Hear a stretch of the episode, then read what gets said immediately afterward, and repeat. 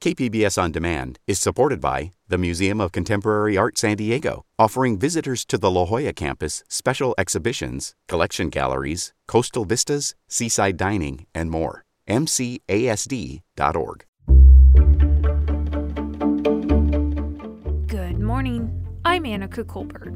It's Monday, December 27th. Border businesses and holiday shopping. More on that next, but first, let's do the headlines. According to the latest state figures, the number of people hospitalized with COVID 19 in San Diego County rose by more than 20 for a total of 355. Meanwhile, ICUs are taking care of a few less people. County public health officials reported more than 2,300 COVID 19 cases in the county last Thursday. The county does not offer updated numbers over holidays or weekends. Meanwhile, the county expects the first shipments of two oral antiviral drugs to treat COVID COVID 19 in the coming days. It was a chilly and wet holiday weekend, and while there was some sunshine on Sunday, another storm is expected in the county today. That's according to the National Weather Service. The San Diego region saw up to three quarters of an inch of rain in some areas over the weekend, up to an inch of rain in the mountains. The NWS says temperatures will stay cold and rain is expected today through Tuesday morning before things start to clear up again. It's time to take down that glittering Christmas tree, and the city of Coronado is offering Christmas tree recycling starting today. Trees can be dropped off into roll off dumpsters at Glorieta Bay Boat Launching Ramp parking lots or the Cays Park parking lot through January 15th. More information can be found on the City of Coronado's website. In the North County, the City of Carlsbad is partnering with Waste Management to offer tree recycling. Through January 15th, trees can be dropped off at various parks and other sites in the community. More information can be found on Waste Management's website. From KPBS, you're listening to San Diego News Now. Stay with me for more of the local news you need.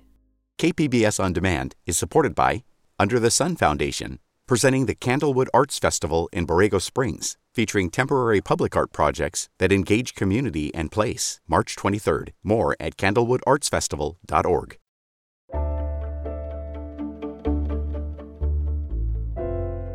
Nearly 300 businesses in San Ysidro closed for good since the pandemic began in March of 2020. KPBS border reporter Gustavo Solis visited one of the lucky ones, a shopkeeper who managed to stay afloat and even reunited with old customers during the holiday shopping season. About 95% of the customers who shop along San Ysidro Boulevard live south of the border. So, when the federal government lifted a non essential border travel ban in November, business owners began welcoming back customers they hadn't seen in nearly yeah, two years. It's like a fresh air, you know. Uh, like uh, last year was very depressing, you can say, it, but this year looks like Christmas. Thank that was Sunil Gakreja. He owns Sunny Perfumes, and although his sales aren't back to pre pandemic levels, he says they're much better than they were when the border was still closed. It's a common trend in San Ysidro. Jason Wells, executive director of the local Chamber of Commerce, says that the holiday shopping season could not have come at a better time. Well, it means we get back to living. Um, you know, we're still we're still not quite, uh, you know, 100 percent of, of pre-pandemic, uh, but we're certainly in a lot better space than we were in October. And that was reporting from KPBS border reporter Gustavo Solis.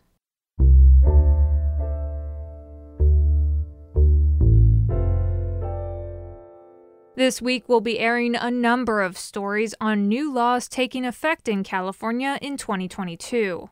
First up is a new law mandating California cities to provide organic recycling. That means eggshells, fruits, and vegetable peels and other food scraps can be dumped in with yard waste to be recycled into compost. But as North County multimedia reporter Alexander Nguyen tells us, a majority of cities in San Diego County aren't ready to provide that service service. When food scraps go into landfills, they produce methane as they decompose. Known as organic waste, it is 20% of the state methane's emissions, which is a potent greenhouse gas. Come January 1st, a new law mandates cities and counties in California must provide curbside organic recycling. The idea is that residents can dispose of their food scraps into the green yard waste bins. Those bins will be picked up with the weekly trash service. But in San Diego County, most cities are not ready to roll out the service come the new year.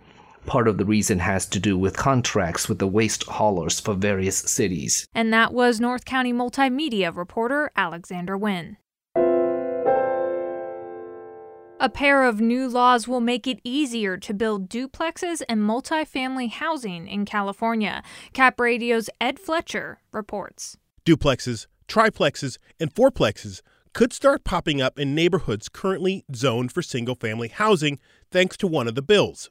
Lawyer Rafa Sonnenfeld with Yes in My Backyard says it's a return to a time before single family zoning was used to exclude minorities. Duplexes are the the gentlest way that we can add much needed housing in a way that fits in with the existing character of a neighborhood. We already have lots of duplexes and, and smaller apartment buildings in our historic neighborhoods. The other bill makes it easier for local governments to build multifamily housing by bypassing much of the environmental review. John Heath with Our Neighborhood Voices called the bill's bad policy likely to result in unintended consequences. He says institutional investors will exploit loopholes, adding gas to an already overheated housing market. Being able to upzone that property obviously makes it much more valuable as a commodity for those investors and developers that are seeking to capitalize on how many units can you squeeze per square foot or per single family lot. The laws take effect January 1, but Our Neighborhood Voices is pursuing a ballot measure that would shift land use control back to local governments. And that was Cap Radio's Ed Fletcher.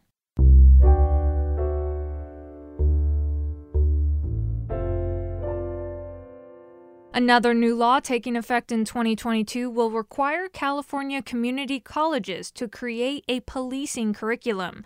Cap Radio's Sarah Mizes Tan has more. The bill was introduced by Representative Reggie Jones Sawyer of Los Angeles. It would require community colleges to create a policing curriculum and mandate all new officers be at least 21 years old. Christy Gardner is a professor of criminal justice at CSU Fullerton. So, right now, you have some cities that only hire officers with a college degree.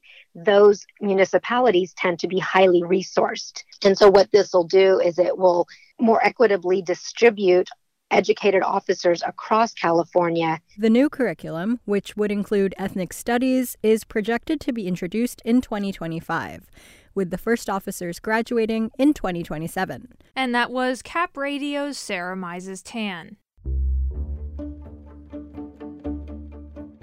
Coming up, whether or not your home is at risk for wildfire is becoming an increasingly more complicated question to answer due to the effects of climate change.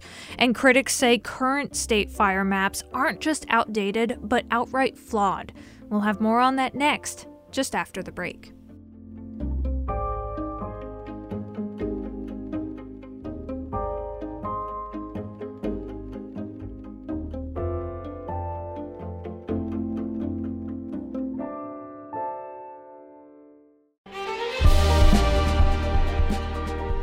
Hi, I'm Bill Hoehn. And I'm Ted Hoehn. Over the past 50 years, our family has brought many world class dealerships to Carlsbad, including Mercedes Benz, Porsche, Audi, Honda, Acura, Jaguar, and Land Rover. That's right. This year we're celebrating 50 years in Carlsbad. So, on behalf of the entire Hoehn family, we want to thank San Diego. Throughout the years, We've taken tremendous pride in meeting and even exceeding our customers' automotive needs. We value the relationships with our clients and look forward to serving you for years to come. We invite you to visit one of the Hoehn Carlsbad dealerships or hoehnmotors.com.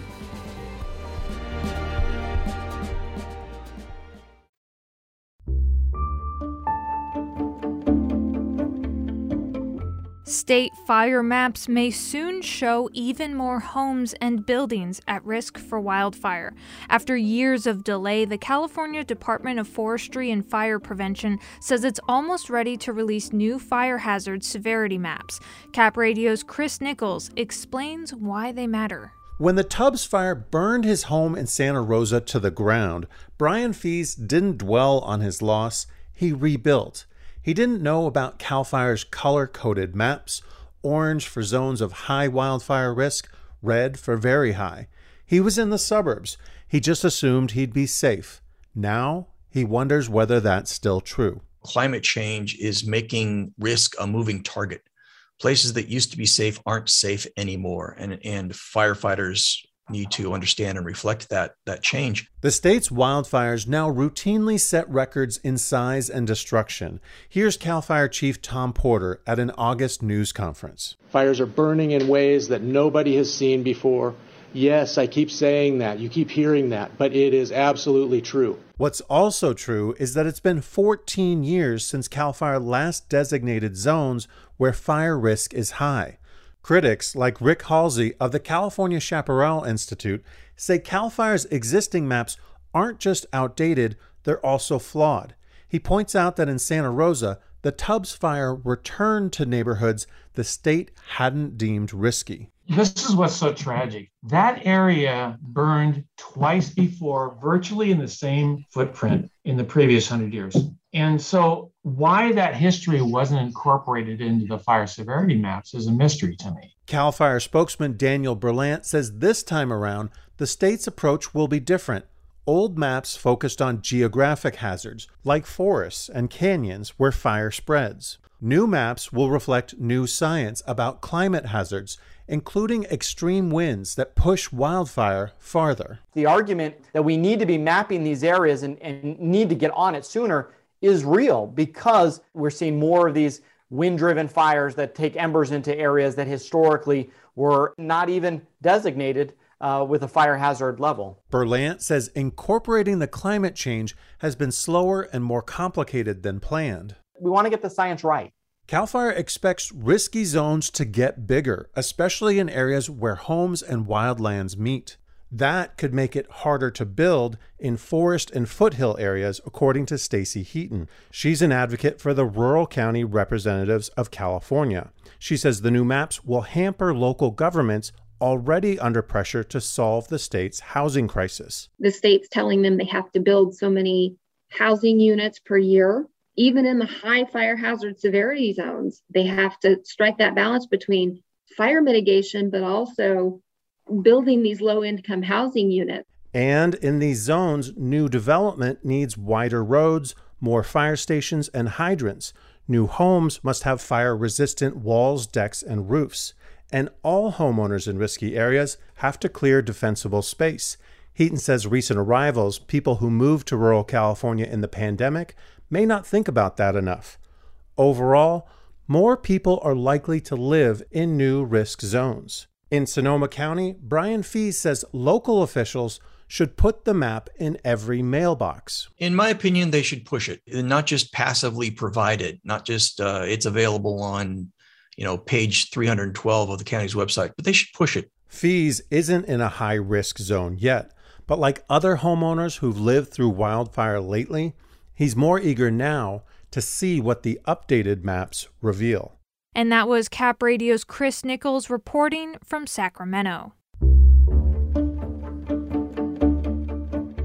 And that's it for the podcast today. Be sure to catch KPBS Midday Edition at noon on KPBS Radio, or check out the Midday Edition podcast. You can also watch KPBS Evening Edition at 5 o'clock on KPBS Television. And as always, you can find more San Diego news online at kpbs.org. I'm Anica Colbert. Thanks for listening and have a great day.